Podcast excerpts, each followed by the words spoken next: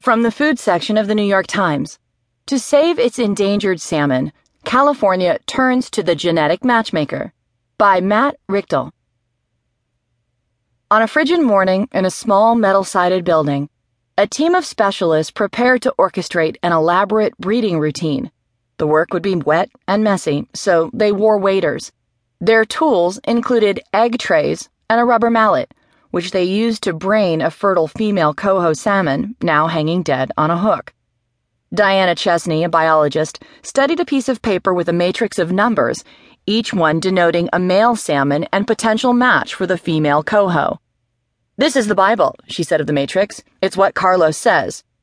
John Carlos Garza, a geneticist based a day's drive south in Santa Cruz, has become a key figure in California's effort to preserve its decimated salmon stocks. Using the latest genetic techniques, he and his team decide which individual fish should be bred together.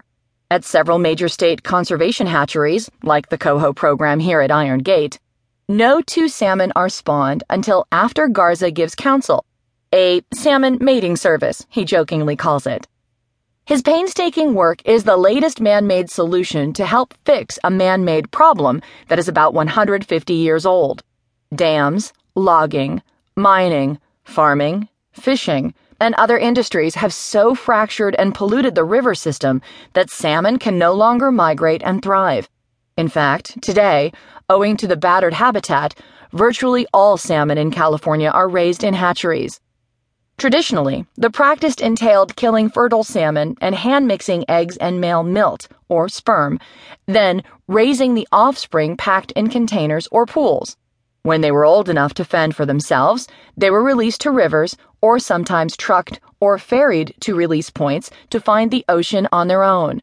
This practice gave them a necessary transition before they hit saltwater and a semblance of the quintessential salmon experience of migrating to the sea and back.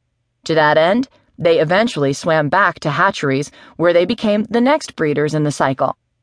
While hatcheries have helped propagate the species, they have also created new problems.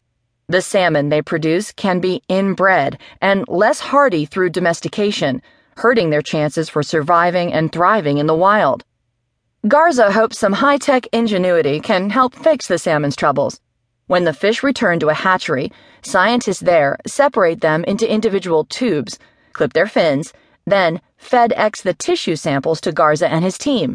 They then analyze each salmon's DNA and match breeding pairs that have no genetic relationship to each other.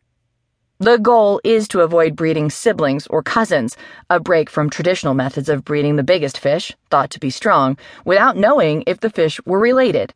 At some smaller hatcheries, 50% or more of salmon are inbred, Garza's work has shown.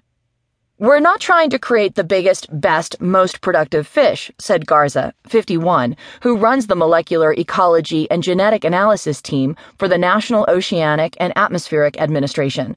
Those traditional methods led to homogeneity rather than the diversity that makes a species more able to survive myriad challenges in nature, including predators and disease.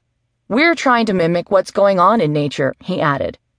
His tactics, first used a decade ago and now used to breed half a million offspring each year, inspire strong reactions and hopes in the passionate community of scientists, environmentalists, and commercial fish experts eager to see the species preserved. Underscoring the value of Garza's input and of the genetic tools, he is one of only several people who consult with all 11 major hatcheries in California. Carlos may hold the keys to the future, said John McManus, executive director of the Golden Gate Salmon Association, an advocacy group for commercial and recreational fishermen. Perhaps the technology, McManus said, can be expanded from a small subset of conservation hatcheries that focus on the most endangered species to the bigger facilities relied upon by the fishing industry and infuse wildlife diversity back into hatchery production. But others question whether the mating service is just another misguided step down a primrose path of human intervention. It is hubris, skeptics say, to think that natural selection can be recreated through technology. It's a question of how much playing God will actually work, said Peter B. Moyle, a distinguished professor emeritus of biology at the University of California, Davis. Anytime you get tech solutions to natural problems, he added,